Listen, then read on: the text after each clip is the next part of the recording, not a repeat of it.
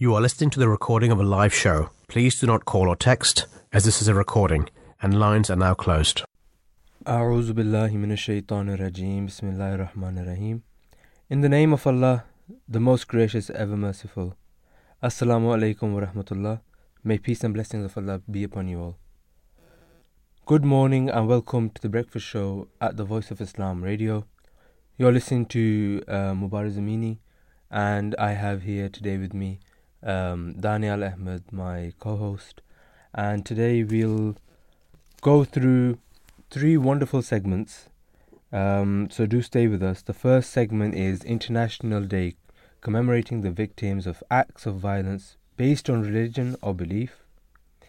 Segment 2, which will start around 8 o'clock, is Ocean Heat Reaches Hottest Temperature Ever Recorded. And then the third segment will be World Humanitarian Day. So dear listeners, do stay with us, do join us, do interact with us. You can call in at 020-8687-7878, or you can tweet us with our Twitter handle at Voice of Islam UK. Daniel, good morning and Assalamu alaikum wa rahmatullah. Wa alaikum assalam wa rahmatullah. How are you doing this pretty a bit cold morning today, right? Myself, I'm not feeling any cold, but yeah, it's outside. It's kind of not sunny. There are some patches of cloud here and there. So yeah, how are you doing yourself? Yeah, I'm by the grace of Allah the Almighty, I'm good. Mm-hmm. If you can, for the listeners, give a quick update on the weather. Yeah, sure. So regarding today's weather, central and northern areas of the UK will see a mix of sunny spells, variable cloud and scattered showers, but western Scotland will be largely cloudy. The far south will be dry with sunshine. And tonight, this evening, cloud will become more broken and showers will ease. Tonight it will stay dry with clear spells for most, but Wales, West Scotland and Central England will see patchy rain arrive later. Tomorrow, on Wednesday, much of the UK will see extensive cloud, particularly central areas. Northern Ireland and Northern England may have some patchy rain. Isolated showers in Scotland, a sunny day in the south. And for Thursday to Saturday, on Thursday, the east and southeast looks set to have scattered heavy showers. Also, showers are expected in northern Scotland. Drier with variable cloud elsewhere. Friday will become cooler with sunny spells, but also a few showers in the north and the west. Saturday looks to be largely dry and settled, but West Scotland may be cloudy with patchy light rains. So it seems like here and there in some parts of the UK, as it's the typical weather of the UK. It will rain, in some days. I have never seen that. There might be not a day when in a week when I haven't seen rain in the UK. In the UK, yeah. It happens, obviously. Yep. So, now I think we should move on to the headlines of the week. So, going through the papers from the BBC. Oh, yeah, this news. Okay, yeah. Yeah, sure, why not? Calculating cunning, cruel, cowardly headlines. The Metro, as it carries some of the words used to describe serial killer nurse Lucy Letby at her sentence hearing, where she was handed down a whole life order, meaning she will spend the rest of her life in prison. one mother who lost one baby to Letby and whose other baby the neonatal nurse attempted to murder, described her as a coward for failing to attend the sentencing hearing. Elsewhere, the paper covers Manchester United parting ways with footballer Mason Greenwood after backlash forces him out. He was previously charged with attempted rape and assault, but the charges were later dropped. The mugshot of Letby features on the Daily Express front cover too. The paper focuses on the most prolific child serial killer in modern British history, parting with one final act of wickedness by not attending her hearing. The Express says she refused to attend court and face her victims' distraught parents. Mm-hmm. And the Eye similarly reports on demands for government to force convicts to attend their sentencing hearing and listen to devastation of victims. Ministers, it says, are under pressure to order a full statutory inquiry which can compel witnesses to attend, or rather than progress with the announced non-statutory inquiry. The Guardian features a smiling picture of Letby at Countess of Chester Hospital. It observes she has become one of only a handful of women to be handed a whole life jail term following her conviction for murdering 7 babies and trying to kill another 6. Meanwhile, England goalkeeper Mary Epps features on the front. The paper reports fans are using DIY methods to have the name of the Golden Glove Award winner on their shirts after Nike decided not to produce a replica England goalkeeper shirt. Mm-hmm. One final act of wickedness, quote-unquote, headlines the Daily Mirror as it focuses on the fury at her refusal to appear for sentencing elsewhere. Heroes return as the Lionesses fly home from their Women's World Cup final, which they lost to Spain. The Daily Mail describes a pitiless stare as it splashes on a mugshot of Letby. It leads on the words of grieving child Dee's mother, who said in a victim impact statement, "Those lives were not yours to take. There is no forgiving, not now, not ever." Mm-hmm. The Sun also splashes on Letby's custody short as it too headlines on her final act of wickedness. It quotes Mr. Justice Goes saying there was a malevolence bordering on sadism in Letby's actions. The Times uses another picture of Letby, this time smiling with a drink in hand. According to the paper, Justice Secretary Alex Chalk says the government wants to change the law at the earliest opportunity to force the worst offenders to attend court to face justice. Mm. A smiling Letby with baby in hand features on the front of the Daily Telegraph. The paper describes the victim impact statements by the parents as nothing short of heartbreaking. The Daily Telegraph also runs a story on Sir Keir Starmer, claiming that he could not afford to go to university if he was 18 now.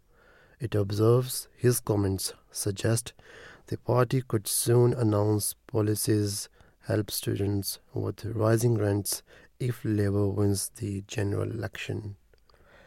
The Financial Times leads with bosses of top companies being given a 16% pay rise on average last year, catapulting their earnings to 118 times that of the median UK worker. Mm-hmm. The paper reports FTSE 100 bosses were paid a median £3.91 million each, a £530,000 rise on the previous year, according to the High Pay Centre think tank. Mm-hmm. And lastly, there's a big row brewing, says the Daily Star at it reports. Britons see the traditional cup of tea as being seen as outdated and most prefer coffee. And by the way, Mubariz, what do you prefer, tea or coffee? Oh, I love both. I'm a fan of tea mainly, but I need my coffee as well at the same time. What about you? I think you're more into tea, aren't you? Yeah. And I think that's the end of the headlines. And most of the headlines were filled with obviously Letby's final. Letby, unfortunately, it's very sad what she did, and it's I mean, we know that Islam teaches that, you know, saving one life is like saving the whole of humanity, and taking one life is like taking the whole of humanity. And most commonly, we need to talk about such things, because we need to aware people such kind of act and discourage them.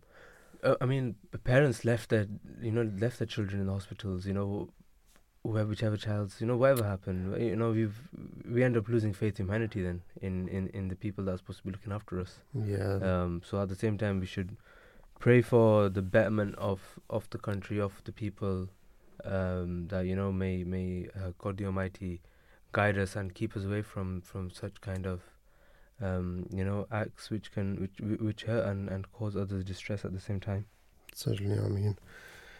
Continuing with any of the news articles that is anything that you're interested in? Is anything you want to mention today? There is one article.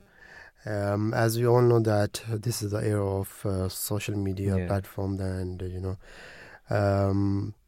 By the way, before getting into the topic, just like to ask you a question to you.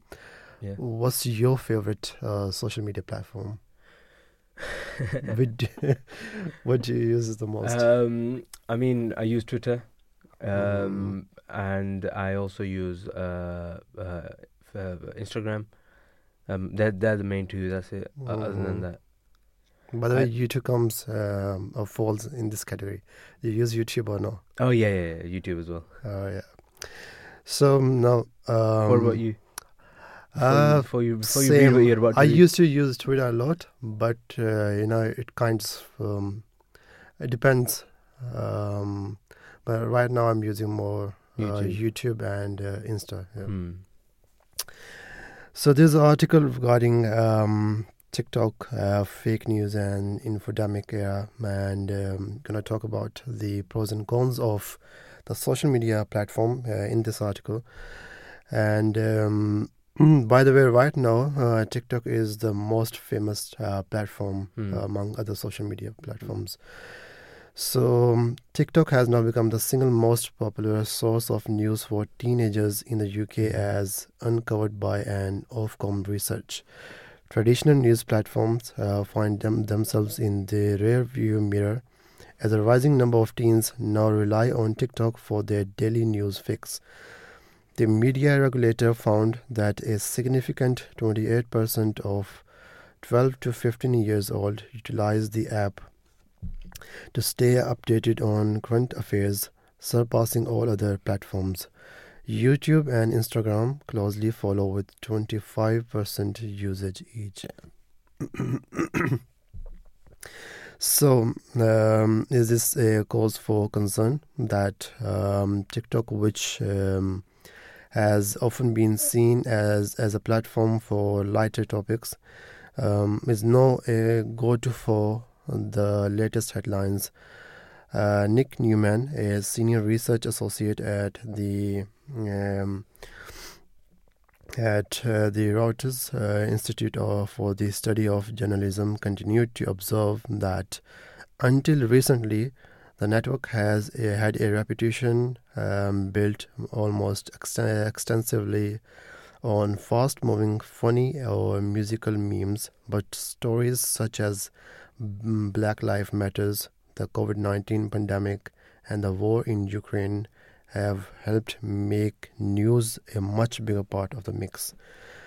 The findings of this research set off alarm bells for many due to the app's reliability being under consistent scrutiny. Qualitative studies of younger consumers show that many worry about the potential for misinformation on the app. And now with the rise of deepfake, it is becoming increasingly difficult to differentiate fact from fiction.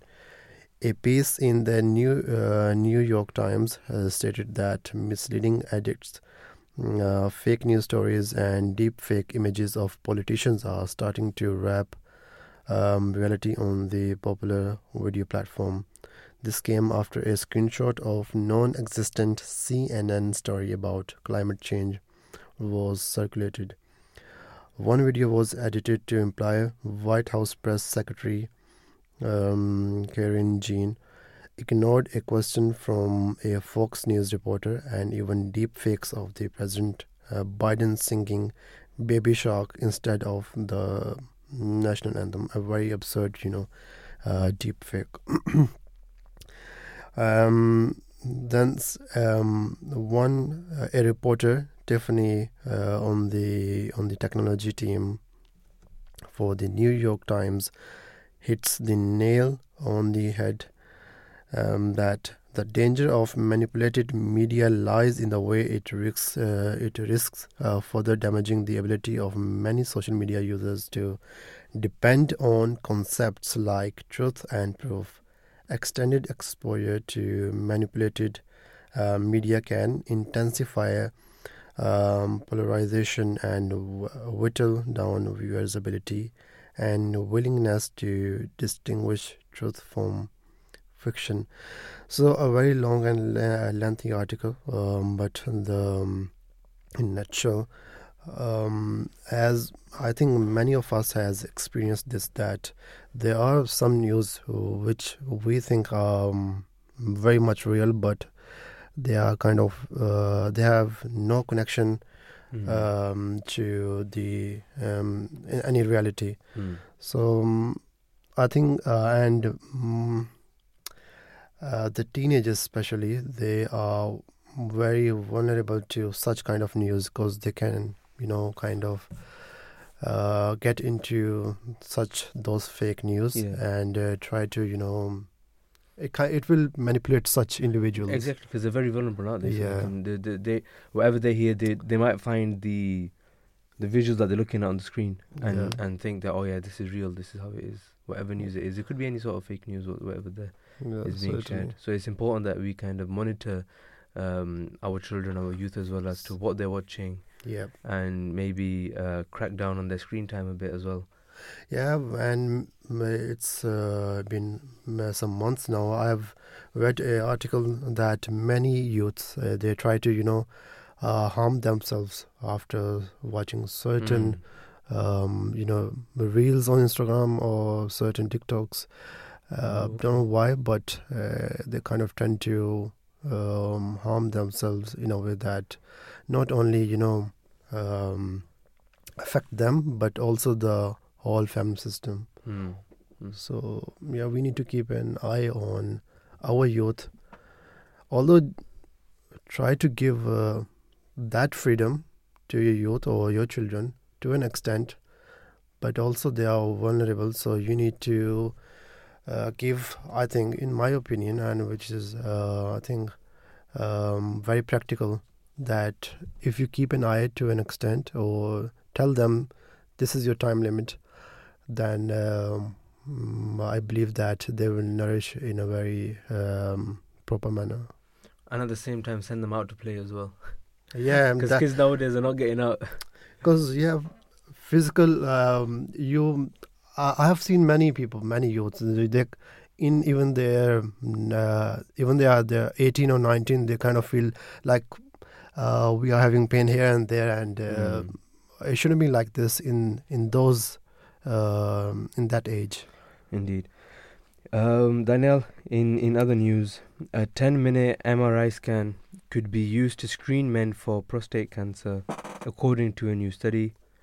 The scans proved far more accurate at diagnosing cancer than blood tests, which look for high levels of a protein called PSA. MRI picked up some serious cancers that would have been missed by PSA alone. At present, there is no national screening program because PSA is considered too unreliable, although men over 50 can request a PSA test.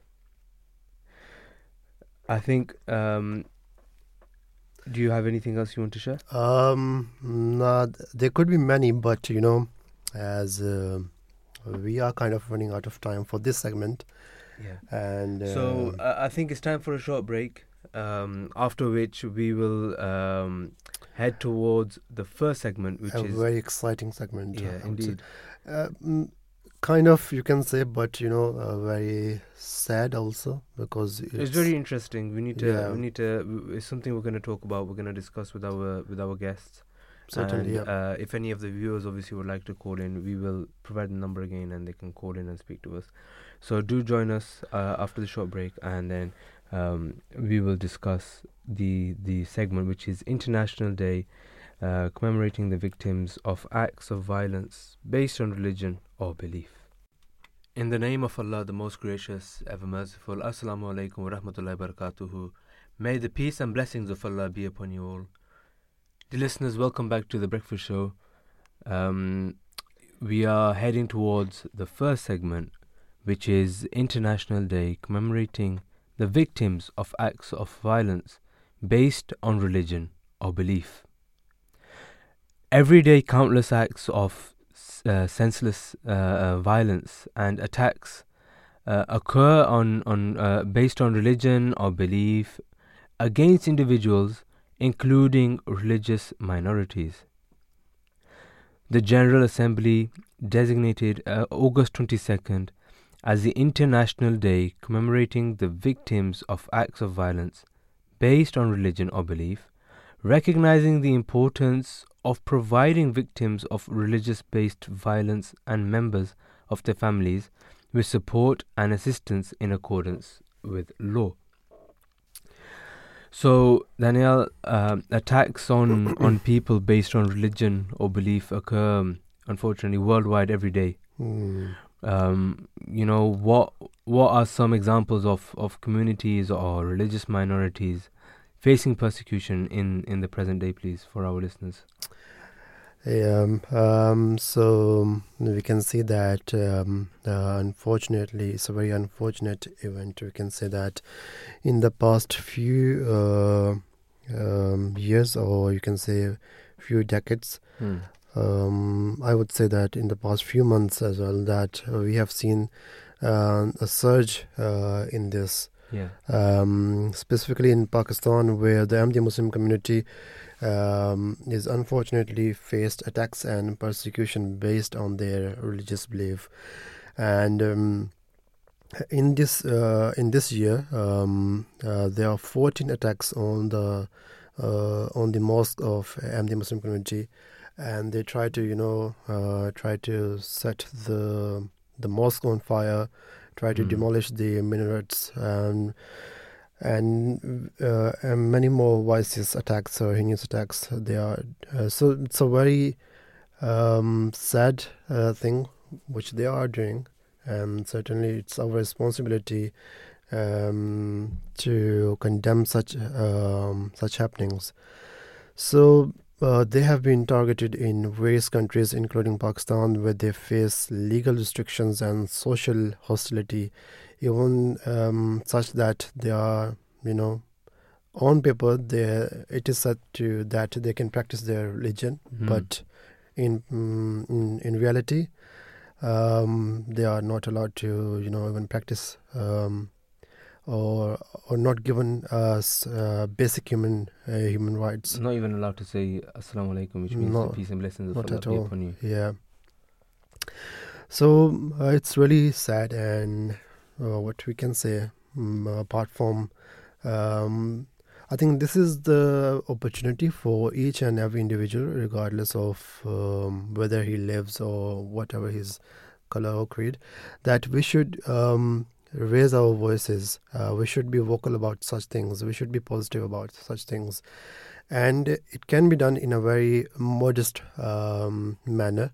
It doesn't matter that, it doesn't mean that you have to be very kind of, you know, very harsh. You need to use harsh words. You can be very modest and still you can use your voice and be vocal about such things. And obviously even and in Pakistan there have been reports of attacks on the Christian community based on their religious belief as well. You know, so these attacks are a clear violation of the right of freedom of religion and are deeply concerning. So right now we have with us our first guest, Professor John Wolffe. He's a professor of religious history at the Open University and has particular interests in understanding religious conflict and prejudice. His most recent book, Sacred and Secular Martyrdom in Britain and Ireland Since 1914, was published by Bloomsbury Academic in 2020. Professor John, welcome to the show. Good morning. Assalamu alaikum, and peace and blessings Allah be upon you. Good morning. Good to be with you. So, Professor, can you tell us what may drive individuals to commit acts of violence against religious groups? Well, I think the first general point I make is that religious violence is seldom just about religion, but it may often be about, for example, ethnic difference, that people are being of a different religion but also of a different ethnicity, and that's a factor. There may be also political factors that, for their own reasons, politicians are being critical of a particular religious group, which then legitimates ill-intentioned people perpetrating violence against them. It may be just sort of simple neighbourly disputes. So I think we always need to see religion in that wider cultural, social, political context. Mm-hmm. But obviously factors such as ignorance and misunderstanding of another religion. I think it's very common that people, again, from ignorance, will blame a whole group for the acts of rogue individuals. I mean, whether or not somebody blaspheme pages of the Quran in Pakistan the other week, clearly other Christians weren't responsible. I mean, that's one example. Envy of a group that seems privileged and exclusive, and I think Jews have particularly suffered in that way. But also you can have an ongoing history of violence and retaliation, that there's violence against one religious group which leads to another religious group retaliating. So a whole range of factors, and I think it's important that in any individual case we don't jump to simplistic conclusions. Mm-hmm. Professor, another question which you can derives from this question, that it kind of very weird for me, or you can say shocking for me, that while living in these developed countries, we still see many such happenings where we have to, where we see that many acts of violence against religious minorities or groups are still happening in these developed countries. While we see that there are many other things which are happening on the name of freedom, but when it comes to religion, we see that there is kind of some hindrance or restrictions. So it kind of very, weird for me. What's your opinion on this? Sorry, I didn't quite catch your question. So in the developed countries, we still see that many minorities or religious groups, they face many hindrances in terms of practice their religion. Why is it so that while living in the developed countries, where we see that there's a freedom of expression, but we still see when it comes to practice the religion, we still see some hindrance?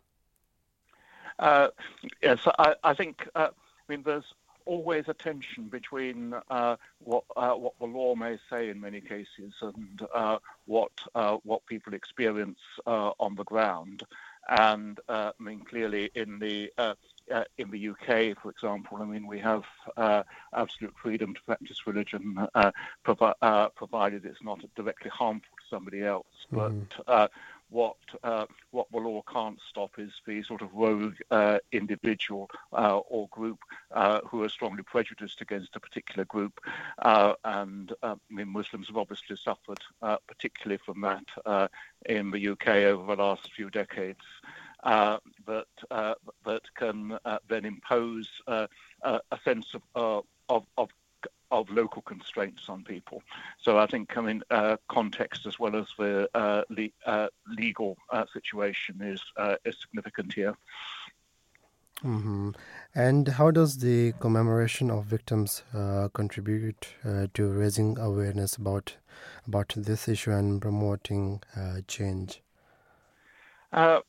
I think I have slightly mixed feelings about commemoration. I think it's important if, as on this particular day of commemorating victims of religious violence, it's done in a neutral way that respects mm-hmm. Victims of all kinds of religious violence.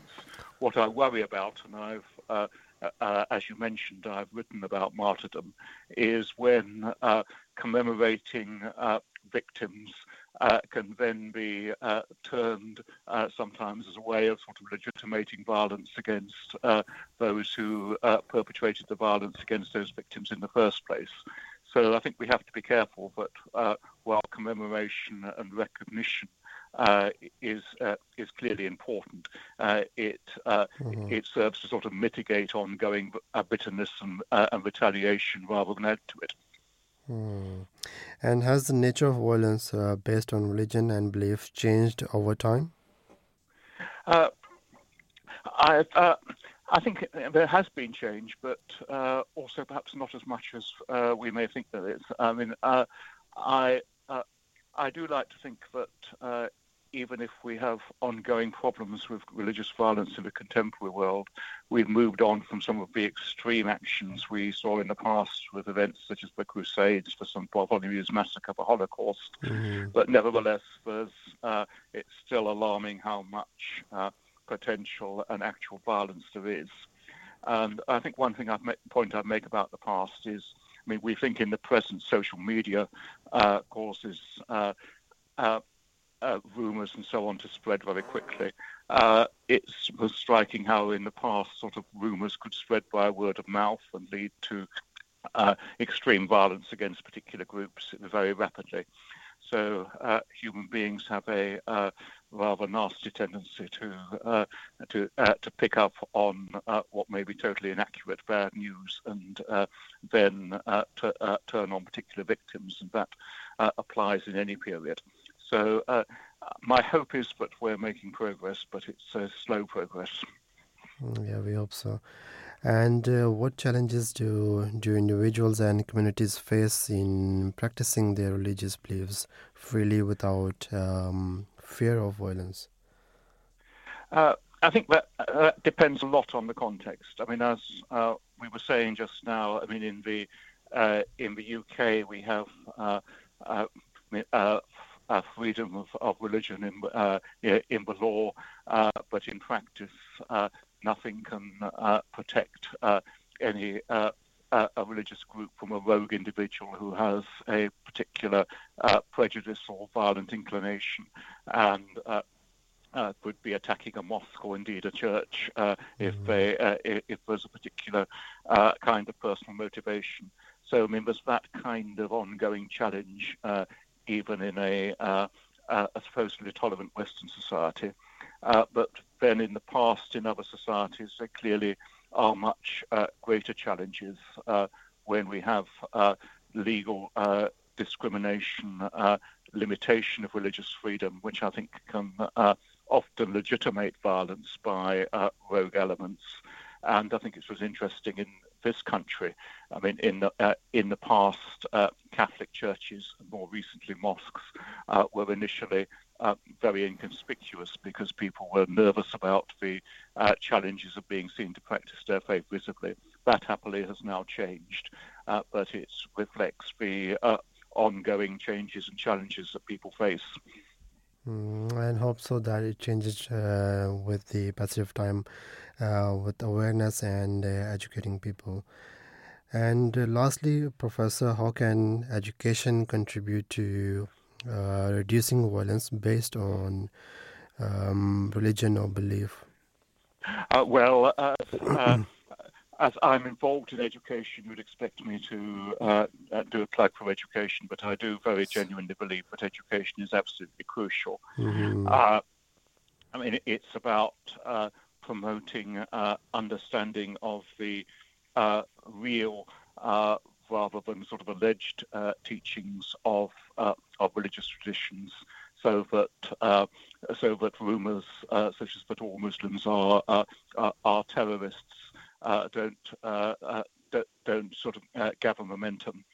But I think it's also about giving people, and particularly young people, I think, the skills to empathise with other people's experience and beliefs, even if they don't share them. Hmm. It's about sort of giving people frameworks to think about constructively about religious tolerance and diversity. And an exciting project I've been involved in myself, we've called Religious Toleration and Peace. It's about giving young people the stimulus and encouragement to make films, short films, reflecting on their own experience and ideas about how we live together in a religiously diverse society, drawing perhaps on some lessons from history. Mm-hmm.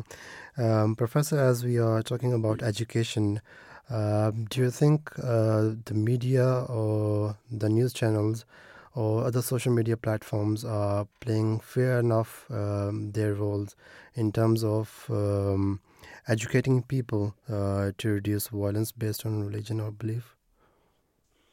I think the mainstream media, print and broadcast media, has improved quite a lot in recent years with giving people quite reliable and insightful views on religion. I mean, I do worry about social media, given that it can often promote the rogue views, as it were, and also, I mean, the very nature of social media, that it can lead to the very, very short, simplistic message, which can promote understanding rather than dissipate it. So, and I do have concerns in that area, and also the concern that people can sometimes get distorted messages from the internet as well as from social media. Although there was also a lot of valuable and accurate material on the internet. I think that's the point which we were, discussing in our first segment as well, about TikToks, that sometimes there are very fake news on TikToks as well. All right. Thank you very much, Professor, for being on the show. It's a delight to have you on the show. Thank you very much. Assalamu alaikum. Thank you very much. Good to talk to you. Thank you very much. So that was Professor John Wolffe, who is a professor of religious history at the Open University and has particular interests in understanding religious conflict and prejudice. His most recent book, Sacred and Secular Martyrdom in Britain and Ireland Since 1914, was published by Bloomsbury Academic in 2020. And as you have seen that, as we were discussing in our first segment regarding TikTok, and also we get to know the opinion of Professor as well in terms of educating through social media platforms. So his opinion was also that sometimes you get a message through social media platforms which are kind of deteriorated and very fake, and so that's why we need to be very specific in terms of choosing which is right and wrong. Before we had our guest speaker, we were mentioning about the attacks on people based on religion or belief, you know, and how it occurs worldwide. And we were giving some examples. You were mentioning about Pakistan, and if you could just, for the listeners, continue and tell us if there's any more examples of what's going around the world, and if you can shed some more insight. Yeah, sure. And as we have talked about the attacks of Ahmadiyya Muslim mosques in Pakistan specifically, and moreover, we can see that many other minorities or ethnic groups are being persecuted in other parts of the world, like there are some Muslims in China who have been persecuted. The Rohingya Muslims in Myanmar have been subjected to widespread violence, as we have seen in the last few years, if we go back a few years back. And similarly, there are some Christian minorities in Nigeria who has faced attacks from extremist groups. You know, if we see that, just to remove the concern of the people who think that religion is the root cause of all these persecution or attacks. So it's not the religion. No, what I believe, and certainly Mubariz Amini as well, that it's the religion who teaches us how to love other human beings. Indeed. It's the extremist. They doesn't have any religion. Sometimes it's their political gains or some other gains, which leads to such things. And moving on from this point, if we get into the teachings of Islam, we see that Allah the Almighty has said in the Holy Quran that whosoever kills a person, it is like killing the whole humanity. And whosoever saves a single soul, it is like saving the whole humanity, whole human being. Such a beautiful message which Allah the Almighty teaches. That teaches us even for our daily life, that how we're able to help people, right? Yeah. It's like you get such blessings. Islam teaches you so many things, and it kind of makes you realize that even the smallest act of kindness can lead to such a good spiritual effect on you yourself. So we should look out for opportunities like whenever we can. Certainly. And Allah the Almighty has also, through this message, has taught us that each and every individual, their life is sacred. And you should be, grateful for that. And then again, carrying on from this point, that if we go on to this, that the Ahmadiyya Muslim community, the worldwide head of the Ahmadiyya Muslim community, Hazrat Mirza Masroor Ahmad, he once said on an occasion that freedom of religion and belief are core human rights that must be preserved and protected for everyone and everywhere. Though we are living in an increasingly secularized world in which people are moving away from religion, many millions of people around the world continue to adhere to religious values, and it is essential that they are able to live their lives according to their beliefs and convictions.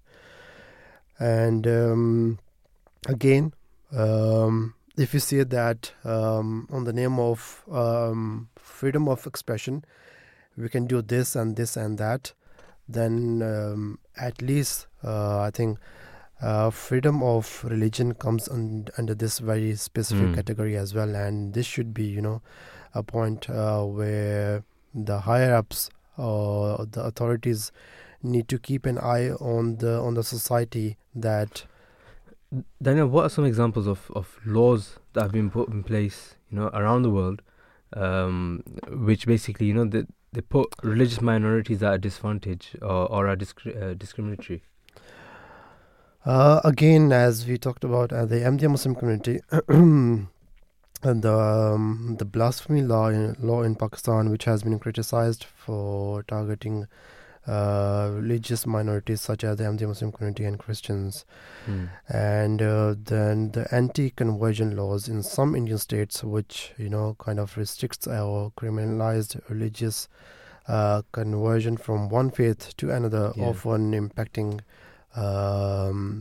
religious minorities. So there's a lot going here and there, and again we can see that the burqa ban in certain European countries, which prohibits the wearing of full face veils, and then the religious registration laws in some countries, which, you know, kind of require religious groups to register with the government, potentially leading to discrimination against smaller or less recognized religious minorities. So what is Islam's understanding and teaching in regards to these kind of laws? First and foremost, Islam says that you are as brother. On one occasion, the Holy Prophet Sallallahu Alaihi Wasallam, may peace and blessing Allah be upon him, he once said that no one has any right, any superiority to claim over another. You are as brothers, O men. Your God is one and your ancestor is one. And an Arab possesses no superiority over a non-Arab, nor does a non-Arab over an Arab. A white man is no way superior to a black man, nor for that matter is a black man better than a white man. So the only criterion that Allah the Almighty has said is that the most honored among you is that who's most righteous among you in the sight of God. And that's the criterion which we need to look upon. Indeed. Now, if you can summarize, how has society and the general, you know, the wider world reacted and acted to help religious minorities? So the MDM all-party parliamentary group in the UK has been instrumental in raising awareness. So the foremost thing is to raise awareness. So they are raising awareness about the persecution faced by the MDM Muslims and advocating for their rights. In the case of Christians minorities in Pakistan, international organizations and human rights groups have condemned the discriminatory treatment and called for the protection of their rights. Additionally, diplomatic efforts and pressure from the international community have been exerted to encourage governments to kind of to address religious discrimination and promote religious freedom. We have a small audio clip in this video. Hazrat Mirza Masroor Ahmad, the current head of the Ahmadiyya Muslim community, explains that there should be no compulsion in religion. So let's listen to this audio clip. The Holy Quran and the Prophet of Islam, peace and blessing of Allah be upon him, have made it categorically clear that there should be no form of compulsion in matters of religion. Every individual should have the right to choose whatever path he or she wishes to walk upon. Belief is and should always remain a matter for one's heart and one's mind. At the same time, Islam teaches that irrespective of differences of religion or belief, every citizen has a duty to remain peaceful and to ensure that he or she does not take any action that threatens the well-being of society. So that was the fifth caliph of the Ahmadiyya Muslim community, Hazrat Mirza Masroor Ahmad, may Allah be his helper, explaining that how there is no compulsion in religion, and that the fundamental teachings of Islam. So that brings us to the end of the first segment. We'll call it a wrap over here, and then we will head for a short news break.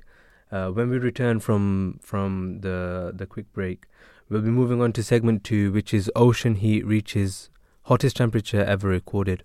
So, dear listeners, after the break, do have a quick coffee or have your hot drink or whatever you need, and then we'll continue with the segment where we have we'll have our guest speaker, and we'll have Daniel explain in depth the details of the matter. So here's the 8 o'clock news. You are listening to the recording of a live show. Please do not call or text, as this is a recording, and lines are now closed. A'udhu billahi minash shaitanir rajeem. Bismillahir rahmanir rahim. Assalamu alaikum wa rahmatullahi wa barakatuhu. May peace and blessings of Allah be upon you all. Welcome back to the breakfast show at the Voice of Islam Radio. Before the break, we were discussing International Day, commemorating the victims of acts of violence based on religion or belief. And now in this segment, we are going to be discussing ocean heat reaches hottest temperature ever recorded.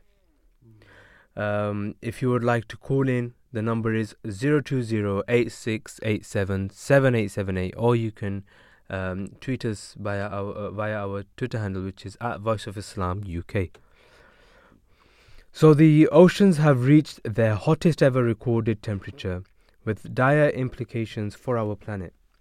The average global ocean surface temperature broke the 2016 record this week, according to the EU's climate change service, Copernicus. It reached 20.96 degrees, much higher than the average for this time of year. Oceans are important climate regulators, as they soak up heat and produce half the Earth's oxygen. Daniel, could you explain to the listeners, what are some consequences of the ocean increasing in temperature, and what kind of impact does this have on the regulation of the Earth's climate? What do we understand from this? A very pertaining question, and certainly I would say.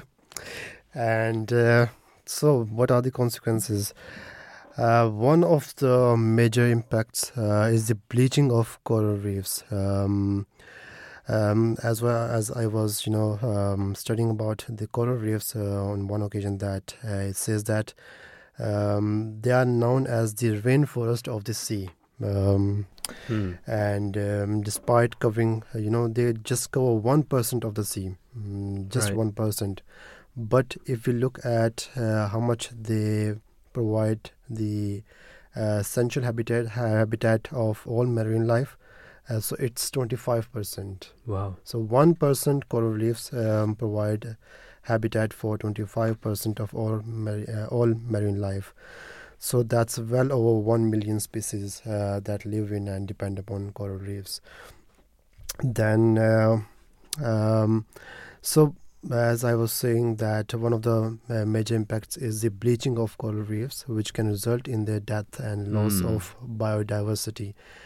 And warmer waters can also affect marine species, as they have to migrate to find suitable habitats. Although there are some marine life which, they will adapt according to the warmer waters, but not all the marine life. And then there are some animals like sharks can experience changes in behavior as ocean temperatures rise. The increase in temperature can affect their natural habitats and prey availability, leading to potential confusion and altered behavior. Then again, rising ocean temperatures can contribute to more intense and frequent storms. As for the regulation of the Earth's climate, the ocean plays a very crucial role in absorbing heat and carbon dioxide, but it can do to a certain extent. If to an extent the water gets very hot, after that it won't absorb any heat and carbon dioxide, and it will result the global warming, and that's the reason which we are facing. So right now we have with us our next guest, which is Professor Robert Marsh. He's a professor of oceanography and climate at the University of Southampton. He has been studying the oceans and climate since the late 1980s, when climate change was a relatively new issue. Robert Marsh has extensive experience of observing and modeling the oceans and climate. In current projects and collaborations, he applies knowledge of ocean state, for example, temperature, ocean currents and surface weather, to pressing environmental challenges. He is also investigating links between the Arctic and our mid-latitudes, where some waters extremes may be attributed to rapid warming and sea ice decline. Professor Robert, welcome to the show. Good morning. Peace be on you. Assalamu alaikum. Good morning to you as well. Thank you for having me on the show. Without further ado, so let's get on to the first question to you, which is that what role does the ocean play in regards to regulating the planet's temperature? Okay. The key point is that water can absorb and hold onto a lot of heat, a lot more than can rocks, soil, vegetation and air combined. And there's a lot of water in the ocean. The sun's radiation is most strongly absorbed across the tropics and the subtropics of our planet, especially in the summertime. And this warmed water is carried around by ocean currents. Now, when these currents head poleward, away from the equator, and the ocean warmth is gradually lost to the atmosphere above, this raises air temperatures at higher latitudes. Overall, the ocean helps to cool the tropics and to warm the poles. And the extent of this regulation varies from place to place, but in many places the temperature is several tens of centigrade higher or lower than if the ocean was not moving the heat around at all. And beyond that primary role, the oceans also naturally take away some of the carbon dioxide in our atmosphere, and that would obviously be affecting the rate at which carbon dioxide accumulates in the atmosphere and the rate of warming. So in a warming world, the oceans are doing several different things at the same time, and that's really the great role that they play in regulating the planet's temperature. What factors contribute to rising ocean temperatures, and how does it affect us? Well, the main reason for rising ocean temperatures is an imbalance in that very regulation that I just briefly outlined. So year on year, slightly more heat is being absorbed by the ocean than it's losing back to the atmosphere and beyond. And that's a consequence of rising greenhouse gas concentrations in the atmosphere.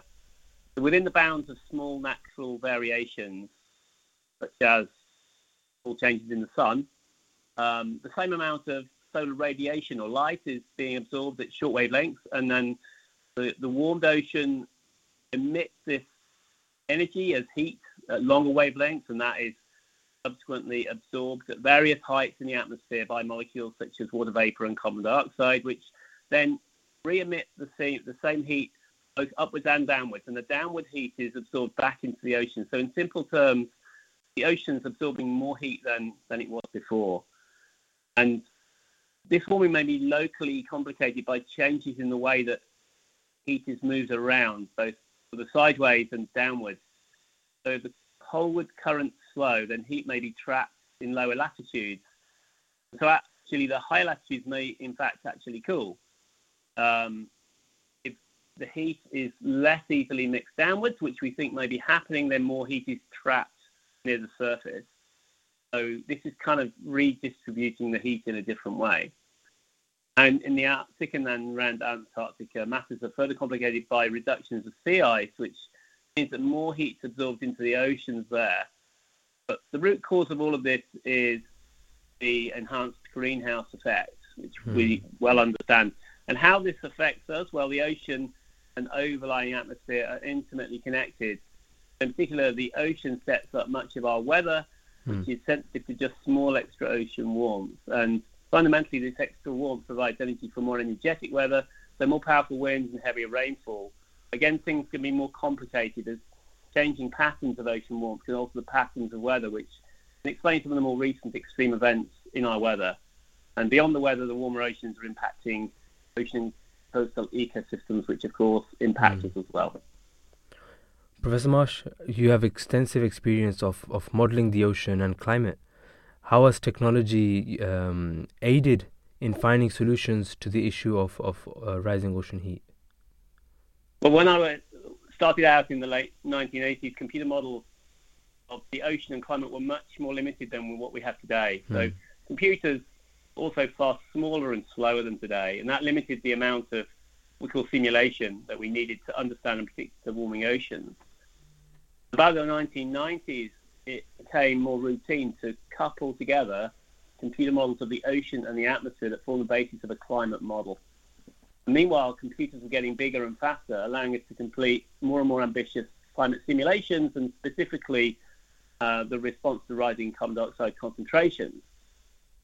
Meanwhile, an international community of ocean scientists and engineers were busy developing robust technology that's needed to collect data from the vast ocean, in particular temperature. Satellites were providing maps of surface temperature since about the 1980s, but we needed to know what was happening well below the surface. And since around 2000, there's been a deployment of many thousands of what we call profiling floats, which allow us to map ocean warming in the upper 1 kilometre of the ocean, which is typically about 4,000 or 5,000 metres deep. And that was filling up what was previously more fragmentary picture of that warming. Now, over the last 30 years, our models have become increasingly realistic, confirming that ocean warming that we now observe is consistent with rising greenhouse gas concentrations. Along with new observing systems, we've got access to the vast amounts of data from these various opportunities, and we now have the computing power to analyse those numbers very quickly. So we can monitor the warming in near real time, and that challenges us to best understand the most extreme warming that you've yet seen, which began to emerge earlier this year. You were involved in research that looked at consequences of accelerating Arctic warming for the European climate. What is the connection between Arctic warming and European climate patterns? So the Arctic warming is probably associated with or even directly caused by major declines in sea ice and consequently the warming ocean around the Arctic. The Arctic's warming may be 2 to 3 times faster than lower latitudes. What that means is that temperature difference between our latitude and the Arctic is reducing. So we're no longer as kind of much warmer as we once were than the Arctic. Now this temperature difference or gradient supports a swift flow of air around the entire northern hemisphere. Sometimes people know that as the jet stream, which brings to Western Europe so much maritime weather, so kind of the Atlantic's influence on our weather. So with a reduced temperature gradient, it's been suggested that our familiar Atlantic storm track that afflicts sometimes quite miserable weather on the sort of western parts of Europe becomes less predictable. So that would suggest that we have prospects for more extreme winter cold or more extreme summer heat. But the story is far from clear, as there are many details in these new climate extremes that we've been experiencing. So, for example, the summers of in the UK of 2022 and 2023 are so different. A hot, dry summer last year and a cool, wet summer this year provide a good example of how unpredictable and volatile our climate is becoming, and maybe that is related to the fast-changing Arctic. Professor, the natural world, we believe is a manifestation of God's divine design, and us as human beings, we're here in part of this world. It's our duty as well to look after our world. So in that regards, what can we do as individuals to contribute to reducing ocean heat and the impact of climate change? Yeah, that's a great question. So beyond individual actions to reduce our individual carbon footprint, such as food choices around households, transport and diet, individuals may choose, I think, educational or career options that can make a positive difference. And that maybe through impacts on policy, culture or technology aligned with your belief system, your values. So these impacts may be transformative. I think young people in particular have very exciting opportunities to make a big difference through their lives by making particular choices around higher education and early career. So starting with the individual, I think that the key to stabilising our climate and our ecosystems is innovative thinking that brings together new technology and shifts our attitudes to nature, as you've said. Professor, you know that glaciers are melting at a very rapid pace. So my question is regarding the glaciers, that what's the role of glaciers in maintaining the temperature of the oceans? Oh, well, that's a really in-depth kind of question in a sense, because we have many glaciers on the planet. We have the major ice sheets of Greenland and Antarctica, mm-hmm. Which feed ice into the ocean in the form of meltwaters or icebergs. And then we have glaciers in the high mountains of North America and South America and Europe and Asia, the Himalayas.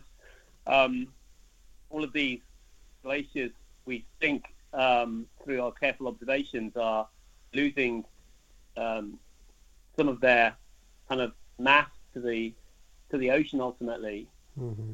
So the answer to your question is that what's going on is that there's a sort of redistribution of water as well as heat around our planet, and so much of the frozen water is now being lost to the ocean, which is getting a little bit fresher because, as you know, the ocean is a place of salinity, a salty body of water, which is affected by this fresh layer that arrives by the coast. And we're not very sure about the long-term possibilities, but one idea is that this can somehow arrest the ocean currents, which is so important for the redistribution of heat. So in an indirect way, the glaciers, by melting away and freshening the ocean in certain key places, can bring about some changes to the patterns of heating which we're currently observing. So it could be that in the future we see some cooler conditions around the North Atlantic, where a lot of ice has melted into the ocean. Mm-hmm. Professor, I know that my colleague there, I have asked you that what can we contribute as individuals. But my question is regarding that exactly where we are lacking in terms of contributing as a nation. What do you think? What's your opinion on this? Oh, that's a tough question. You mean where the UK is lacking, where it might better be? I guess along with all the other nations that have the privilege of being able to develop quickly in a way which brings new technologies to the marketplace. We can decarbonize quicker. We can persuade the population at large to make difficult changes in lifestyle. That's political. I think our education system is in good shape in terms of helping young people to understand not just the situation but the future. That gives them the opportunity to make decisions about their lives, about the subjects they want to study, about the careers they want to pursue. So whether we can do better in this direction is maybe for others to argue, but I work in a university, and I think we're trying hard to give young people opportunities to make their choice to follow a career path which will make a big difference to the world. Professor, you have a very extensive experience in your field. Where do you see our future and your experience, where we are heading towards? So if I look back 30 years or so, I've probably expected quicker warming actually in some respects than we now see, although it's still quite startling, the recent ocean warming of this year. Mm-hmm. I think that there has been some genuine effort on the part of the international community to kind of catch up with this huge challenge. Clearly, we're not going fast enough. So what will happen in the future is that the climate will continue to warm because we are committed to several degrees potentially of warming due to the fact that the ocean takes many decades to kind of catch up with the imbalance in our atmosphere that we've caused through adding so much carbon dioxide. So that means that we have to be ready to adapt to maybe a world that is 2.5 or 3 centigrade warmer than today. Mm. The future, though, is always surprising because humans are capable of amazing discovery and technology. So if we look back 150 years, we would not have dreamed of the world that we live, that we find today. So let's hope that the future will be a pleasant surprise compared to what we currently look forward to seeing, and that we will find that there are new technologies that actually draw down the dangerous levels of greenhouse gas that we currently have in the atmosphere. So it could be that we see some remarkable changes in the next 50 to 100 years through technologies that transform our power supply and which actively kind of remediate our atmospheric composition. Professor, that's my optimism for the future. Perfect, brilliant. Professor Robert Marsh, it was a delight having you here at the Voice of Islam Radio this morning. Thank you for being with us, and may Allah the Almighty, God Almighty, help you in all your research to make our world a better place and helping the ocean as well. Thank you very much. I truly appreciate that. Thank you so much for having me. Thank you. Good morning to you. Bye bye. So that was Robert Marsh, a professor of oceanography and climate at the University of Southampton. He has been studying the oceans and climate since the late 1980s, when climate change was a relatively new issue. Robert Marsh has extensive experience of observing and modelling the oceans and climate. In current projects and collaborations, he applies knowledge of ocean state, ocean currents and surface weather to pressing environmental challenges.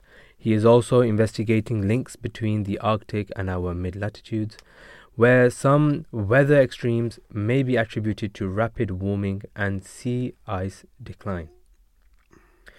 So Daniel, moving forward, the Holy Quran repeatedly invites us to observe and reflect upon the natural world as a means of deepening our connection with Allah, with God the Almighty.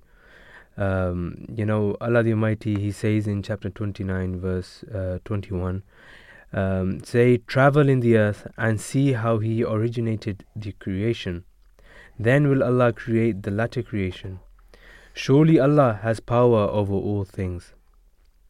So by acknowledging the extraordinary forces at play within our oceans, we reaffirm our connection with the Creator and recognize His presence in every aspect of existence. Islam places great emphasis on responsible stewardship of the earth and its resources. That brings in the concept of caliphate stewardship, which is ingrained in Islamic teachings.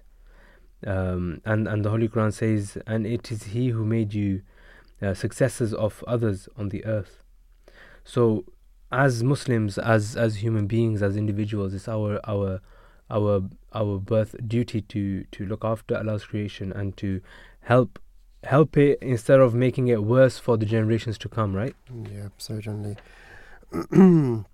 And the Holy Prophet, may peace and blessing of Allah be upon him, has encouraged the restoration of wasteland, saying that he who revives a dead land will be rewarded, and when any creature eats of it, this will be counted as an act of charity for him. A great blessing for such a human being. That kind of like relates back to what the Quran says when we mentioned in the first segment, that if you save, you mentioned it then, that if you saving of one life is like saving the whole of humanity, and saving killing one life is like killing the whole of humanity. So that shows that how Islam teaches us in every aspect to look after the creation of Allah, right? Certainly, yeah. And furthermore, the principles of justice and compassion highlights our responsibility towards the planet and its inhabitants. There is one hadith, the saying of the Holy Prophet, may peace and blessings of Allah be upon him, that the world is a sweet and green, and verily Allah is going to install you as vicegerents in it in order to see how you act. So our actions in preserving the oceans and addressing climate change challenges reflect our commitment to these fundamental principles. And lastly, we will wrap up with this segment with the saying of the Holy Prophet ﷺ, that he said, "Don't waste water, even if you were by a running river." And with this, we have a quick clip which need to play before we end the and with that clip we will come to the end of the segment. The clip is Hazrat Mirza Masroor Ahmad, the fifth caliph of the Ahmadiyya Muslim community, answers to a question on how to tackle climate change. You see, this climate change problem is the issue everywhere, all across the world. And especially in the third world countries, where the population is increasing in numbers without any proportion. Just to accommodate this population, you are increasing your residential areas. And because of increasing the residential areas, you are cutting the forest. So this deforestation is also causing climate change. So whenever you cut any tree, you should plant 2 trees to replace that tree. And whenever your population is increasing, you should also increase in that area where there is already some clear area, not that you do deforestation. And apart from that, fuel consumption should also be reduced. Now we have become so lazy that if we want to go from one place to the other place and the distance is only 100 yards or 200 yards, instead of walking to the place, we shall take our motorbike or the car to go to that place, right?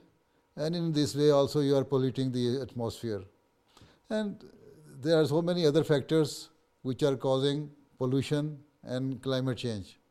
Although we cannot say that because of the fear of climate change, we should not produce children or do family planning. No, but at the same time, we should plan in such a way that the forest should not be cut without any proportion. If you cut 1 tree, you plant 2 trees. Start new developments, residential developments in those areas which are near to the town and the big villages, so that the forests are not disturbed. And at the same time, use less such type of vehicles which are being run by fuels and making pollution in the atmosphere. And apart from that, if God wishes that He has to reduce the population of this world, then the law of nature will also work. So if you are using motorbike, don't use it too much. If you are using car, don't use it too much. It would be better if you walk even up to 1 mile distance. Doesn't matter, right? And also Khudam ul Ahmadiyya and Waqfin and all should start a scheme for the plantation of the trees in the forests and in different areas, right? And in Indonesia also, because of the climate change, the level of the sea is increasing. And Jakarta is now sinking. There are quite a number of places where your buildings even are sinking.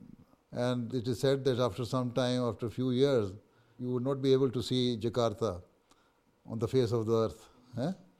Right? It is not only because Indonesian people are not vigilant with regards to take measures for the betterment of the climate. You see, it's a global issue.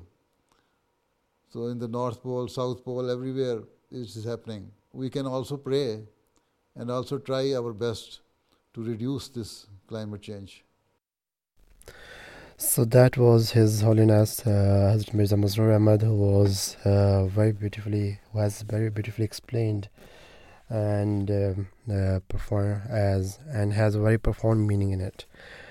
Now we will move on to our next and last segment of today's show, which is about World Humanitarian Day. And the gist of the story is that the purpose of the World Humanitarian Day is to raise awareness of the struggles of civilians around the world who have become caught up in the conflicts, and also honor and raise support for those humanitarian workers who risk their lives and sometimes died for humanitarian causes. Over 100 million people throughout the world are currently in crisis, either through war or natural disasters, and are in need of humanitarian aid, with countries such as Afghanistan and Yemen facing the worst humanitarian crisis in many decades. Hopefully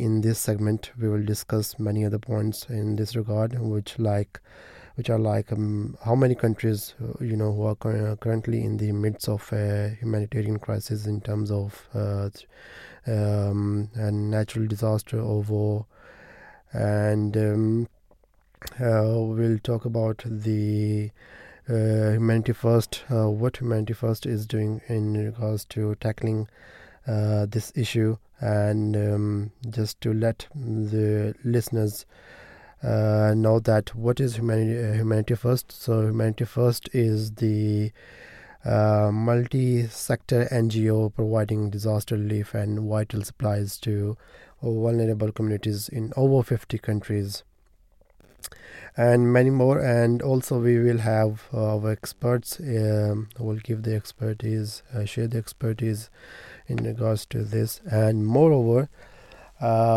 before getting more into the details of this topic, I would encourage our listeners to contact. They can contact us via our number, which is 020-8687-7878, or by tweeting us at Voice of Islam UK.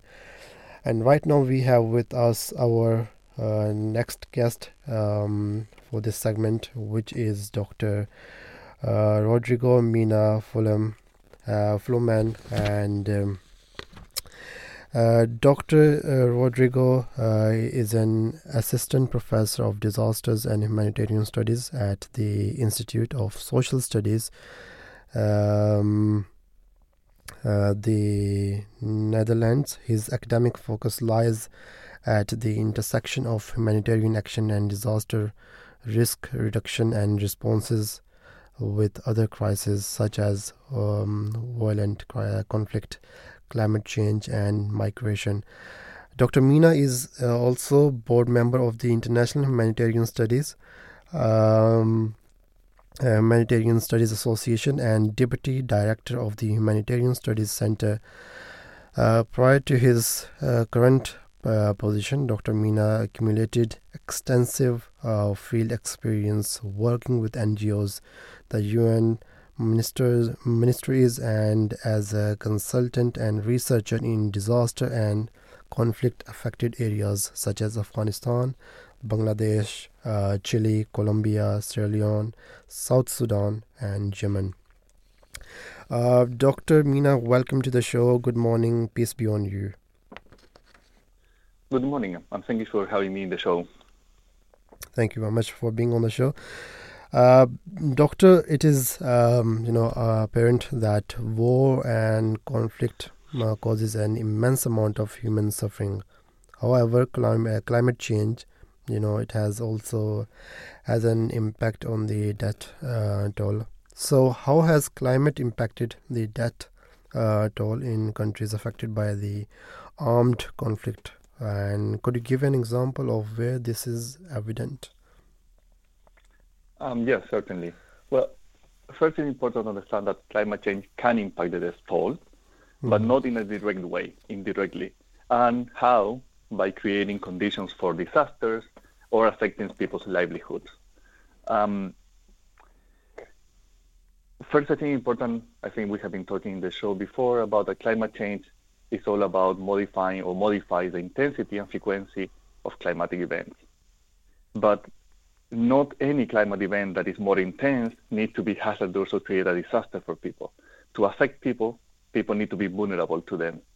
And this is key. Vulnerability is key to understand how climate change might create disasters and how disasters might affect people.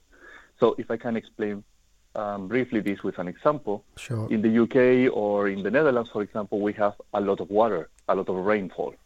And this same amount of water not always creates floods. However, the same amount of water in another country that is not prepared for it might create floods. So it's not the amount of water that creates a flood, it's how the countries are prepared for it.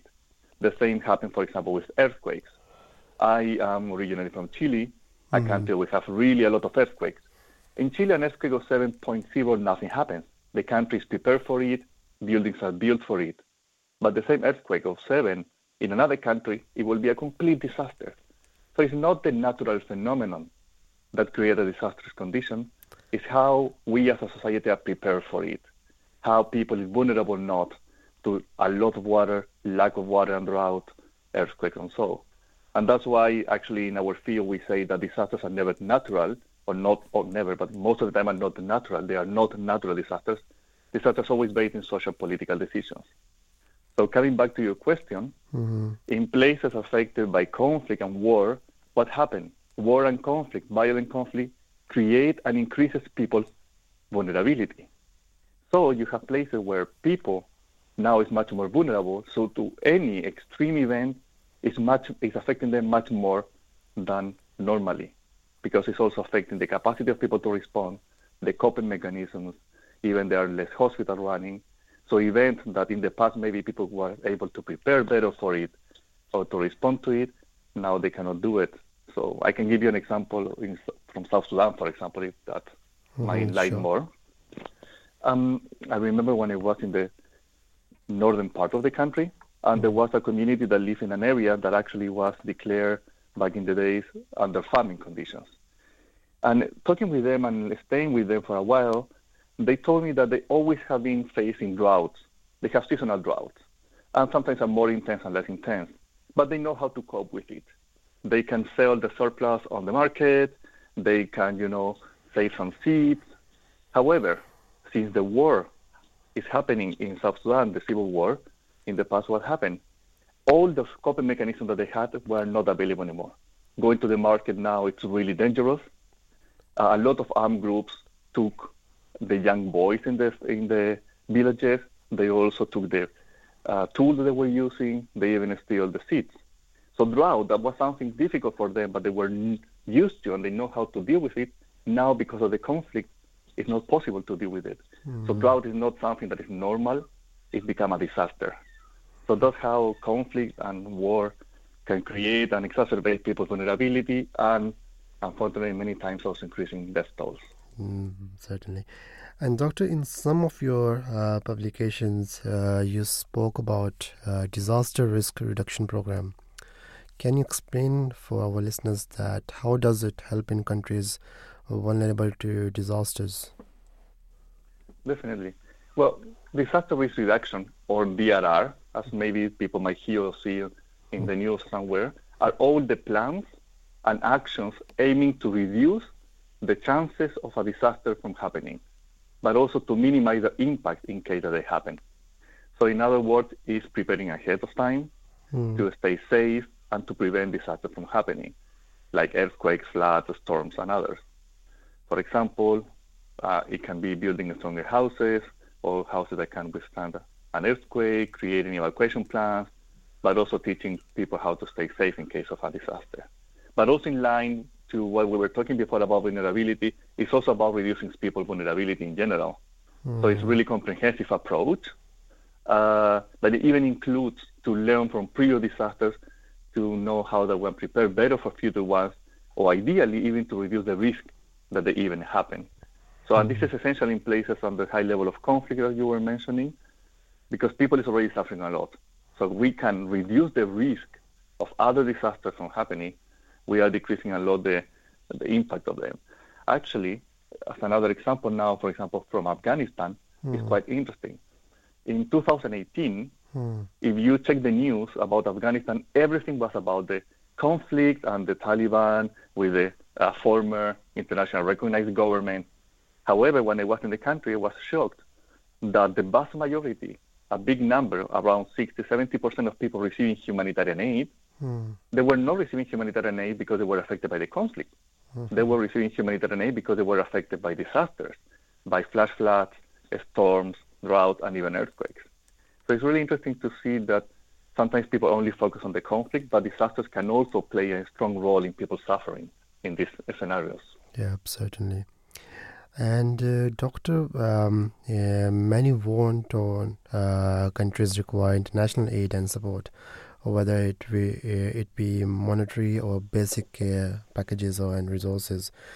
So the question is, how do different organizations decide where resources should be deployed, and what factors affect this deployment? Well, that's a tough one, because the main problem that we have at hand is that we don't have enough resources in place. I mean, in the planet we have, but they're not being distributed to alleviate the suffering. Just to give you a quick example at a glance, for this year, 2023, we are estimating that we have 340 million people in need of extreme humanitarian aid. So 340 people need humanitarian assistance to live every day. That's a lot. However, the current resources that governments and others are donating, the amount of money that we have is only allowing us to reach around 200, 230 million people. Mm-hmm. So we have more than 100 million people in the planet that requires humanitarian assistance to survive, or at least to have a decent quality of minimum level of livelihood, and we are not reaching them. So under this scenario where we are constrained with resources, you're asking about how organizations decide. First, they try to see which are the most urgent needs, which are the most urgent cases. It can be from disasters, conflict, political instability. The second component to develop what they call the targeting is to assess whether it's safe or not to reach people in need. Sometimes you have people highly affected, you would like to help them, but it's also really dangerous for humanitarian actors, either international or local ones. It's not always international aid. Actually, most of humanitarian actors in the planet are from the same places affected. But sometimes it's really dangerous to go to these places to assist people. And then it comes to what we were saying. Logistics, money, supplies also play a role. So you need to bring all these things together to decide where will you provide assistance or not. And on top of that, we cannot forget, and it's also a reality of this planet, geopolitics. So sometimes we don't go to the places that are affected the most, but are the places where donors or geopolitics decided that we need to go. For there is also instrumentalization and use of humanitarian action for reasons that are not necessarily humanitarian in itself. And lastly, Doctor, what do you think we could do as individuals to help these victims? Well, it's a big, difficult one. Depends on where you are, because sometimes you are in places affected. I mean, we are saying we have millions of people affecting the planet, so a lot of people are living in these places, or they have families, or they have, family, or they left, or they fled places affected by conflict. Something that we saw, for example, in the war over Ukraine, or other places, that people tend to collect clothes and money to send it, but generally that is not recommended. So what we can do is we have the individual action. So first, I think it's important on a level of societal level, is how we reduce conflict in our everyday life. how we reduce the understanding that disasters are natural. It's also important to understand that these are based on socio-political decisions. Mm-hmm. But when you really want to support actions in these faraway places, maybe for us, or not that far away, the best thing to do now is to support organizations doing it. But it's also political mobilization, as I said before, and to be aware that disasters and conflicts happen often in these places, but they should not happen. Mm-hmm. And for example, the understanding that disasters are not natural. So when you see that, there is a big disaster affecting people, we maybe need to keep in mind, someone is deciding that other people is vulnerable, and those are political decisions and so on. Mm-hmm. Thank you very much, Dr. Rodrigo Mena. It's a delight to have you on the show, and thank you very much for being on the show. Thanks so much for having me. Have a good day. Thank you very much. So that was Dr. Rodrigo Mena, who is an assistant professor of disasters and humanitarian studies at the Institute of Social Studies, the Netherlands. His academic focus lies at the intersection of humanitarian action and disaster risk reduction with other crises. Right now we have with us our next guest, Yusuf Aftab. He's serving as the director of Humanity First UK, overseeing fundraising and disaster relief. Yusuf Aftab, welcome to the show. Assalamu alaikum and good morning. Wa alaikum assalam and good morning to yourselves. Jazakallah. And so without further ado, the first question to you is that Humanity First is often at the forefront of providing aid to countries that have been hit with natural disasters or war. So this is apparent that during the Turkey-Syrian earthquakes as well as the Ukraine-Russian war.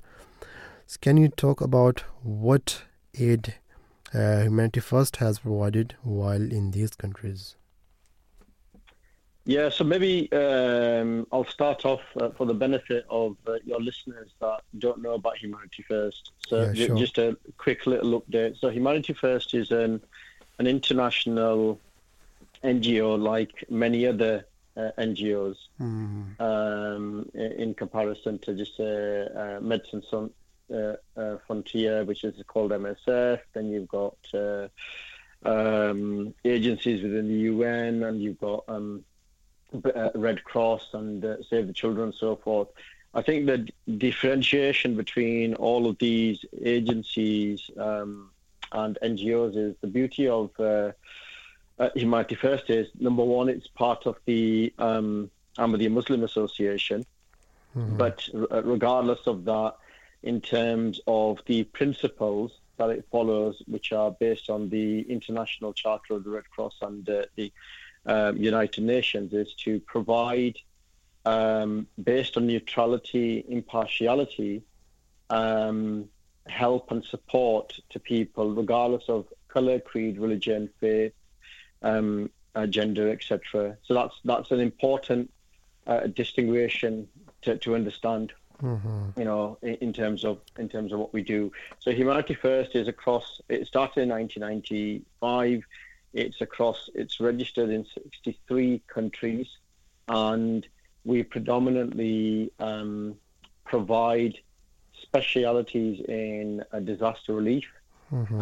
Which we'll touch upon at the moment, in education, in terms of development, water for life, food security, and then rehabilitation, support with people, refugees that have been displaced, etc., and then women's health through multitude of other work that's done. So that's, and then like gift of sight and orphan care and these type of things. You can always go onto the website, which is hfuk.org, and you'll be able to see all the fantastic work that's done.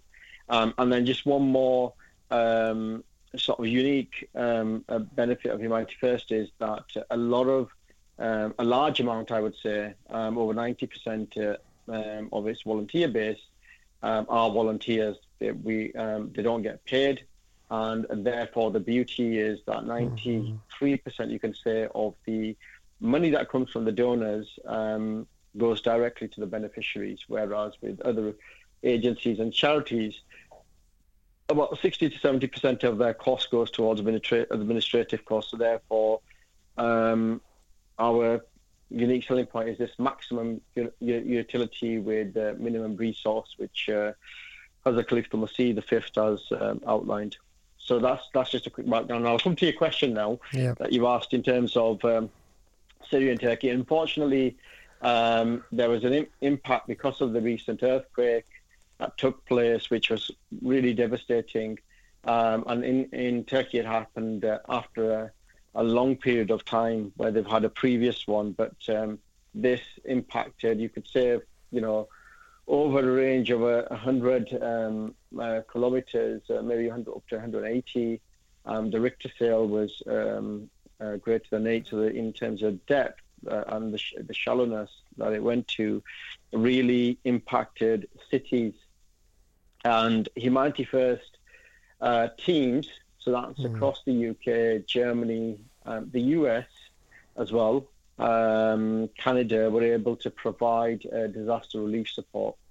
And we were able to do this up to a period of, in Turkey in particular, for about 3 months, where there were provisions of food that were being provided and medical care.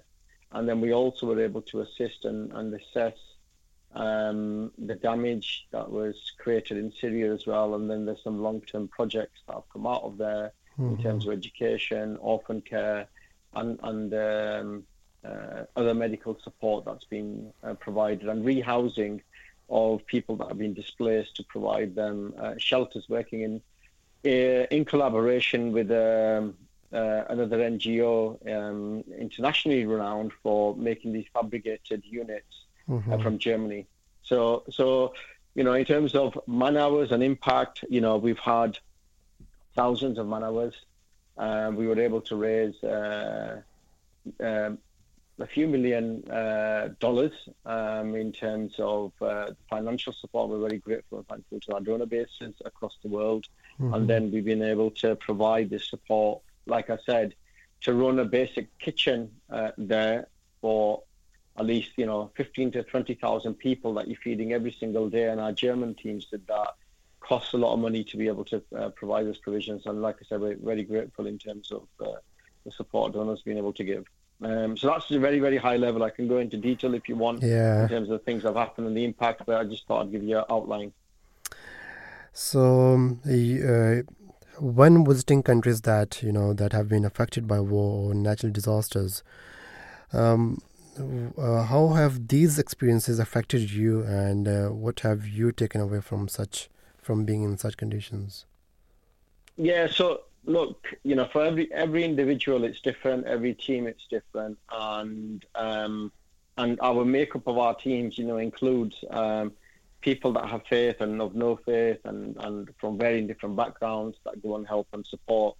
And it has a very profound effect, not on an individual basis, but on a collective basis as well. So personally, to me, I'm a member of the Ahmadi Muslim community. My faith is Islam, and my religion itself teaches me that to fulfill the rights of God, I have to fulfill the rights of man. It's as simple as that. So the impact that has, and with the guidance and instructions that His Holiness, as Mirza Masroor Ahmad has stated to us, is that, and the fundamentals of Islam, actually, the Holy Prophet Sallallahu Alaihi Wasallam, that we help regardless of anything. So when I've been fortunate enough, to be honest, to go out to multiple disasters, and it is difficult, psychologically, mentally, physically, it's very impactful. And when you go out there, you feel that what is the best thing that you can do in a situation that is quite dire there, and it makes you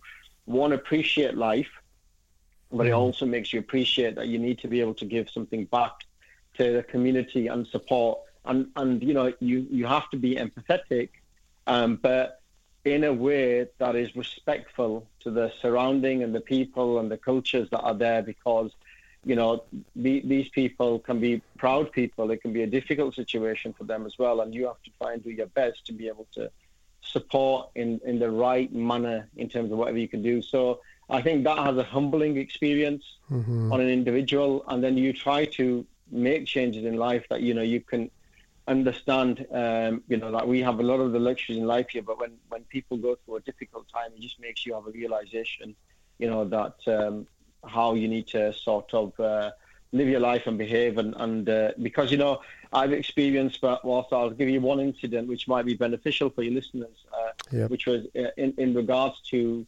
Turkey. I was in one of the remote places. When I was out there, there was a third earthquake, which many people may not know of. And it was also on the news. And we were in the hotel at that time on the 7th floor. And the earthquake happened, and we didn't know that, you know, it was another earthquake happening, and with the aftershocks. And that really makes you realize, you know, the devastation an earthquake can cause. And then you reflect, you know, a couple of weeks before, the earthquake was even stronger than this, and it ripped buildings, infrastructure, roads, and so forth. And I was in a remote part where in the village where, you know, we were in Gaziantep and so forth, and then we went out to this camping site to see and help and support people that had relocated. I met the security guard there, and he was showing me on CCTV that he had captured the two earthquakes that had happened at that time, and the first one lasted about just over 40 seconds, and the destruction it created. That individual had lost 13 members of his family from generations. And he was the only surviving member left. Now imagine the toll and the mental experience that this person is going to have psychologically for the rest of his life. Certainly. And another individual that lost 40 people of their family. So there were so many stories like this. So what I'm saying is it's very, very difficult to comprehend, and time will only tell what will happen later with these individuals. Certainly it is very difficult for... Thank you very much for being on the show. It's a delight to have you on the show. Thank you very much. Assalamu alaikum. No problems at all. Okay.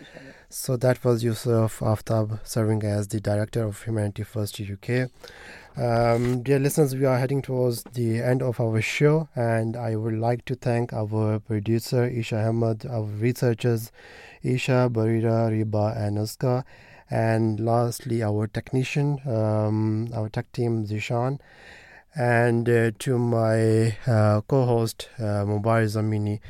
So for tomorrow's show, the topics will be the need for Britain to harness science and engineering for growth, and the second topic will be August World War Week. Till then, Assalamu alaikum wa rahmatullahi wa barakatuh. May peace and blessing Allah be upon you all.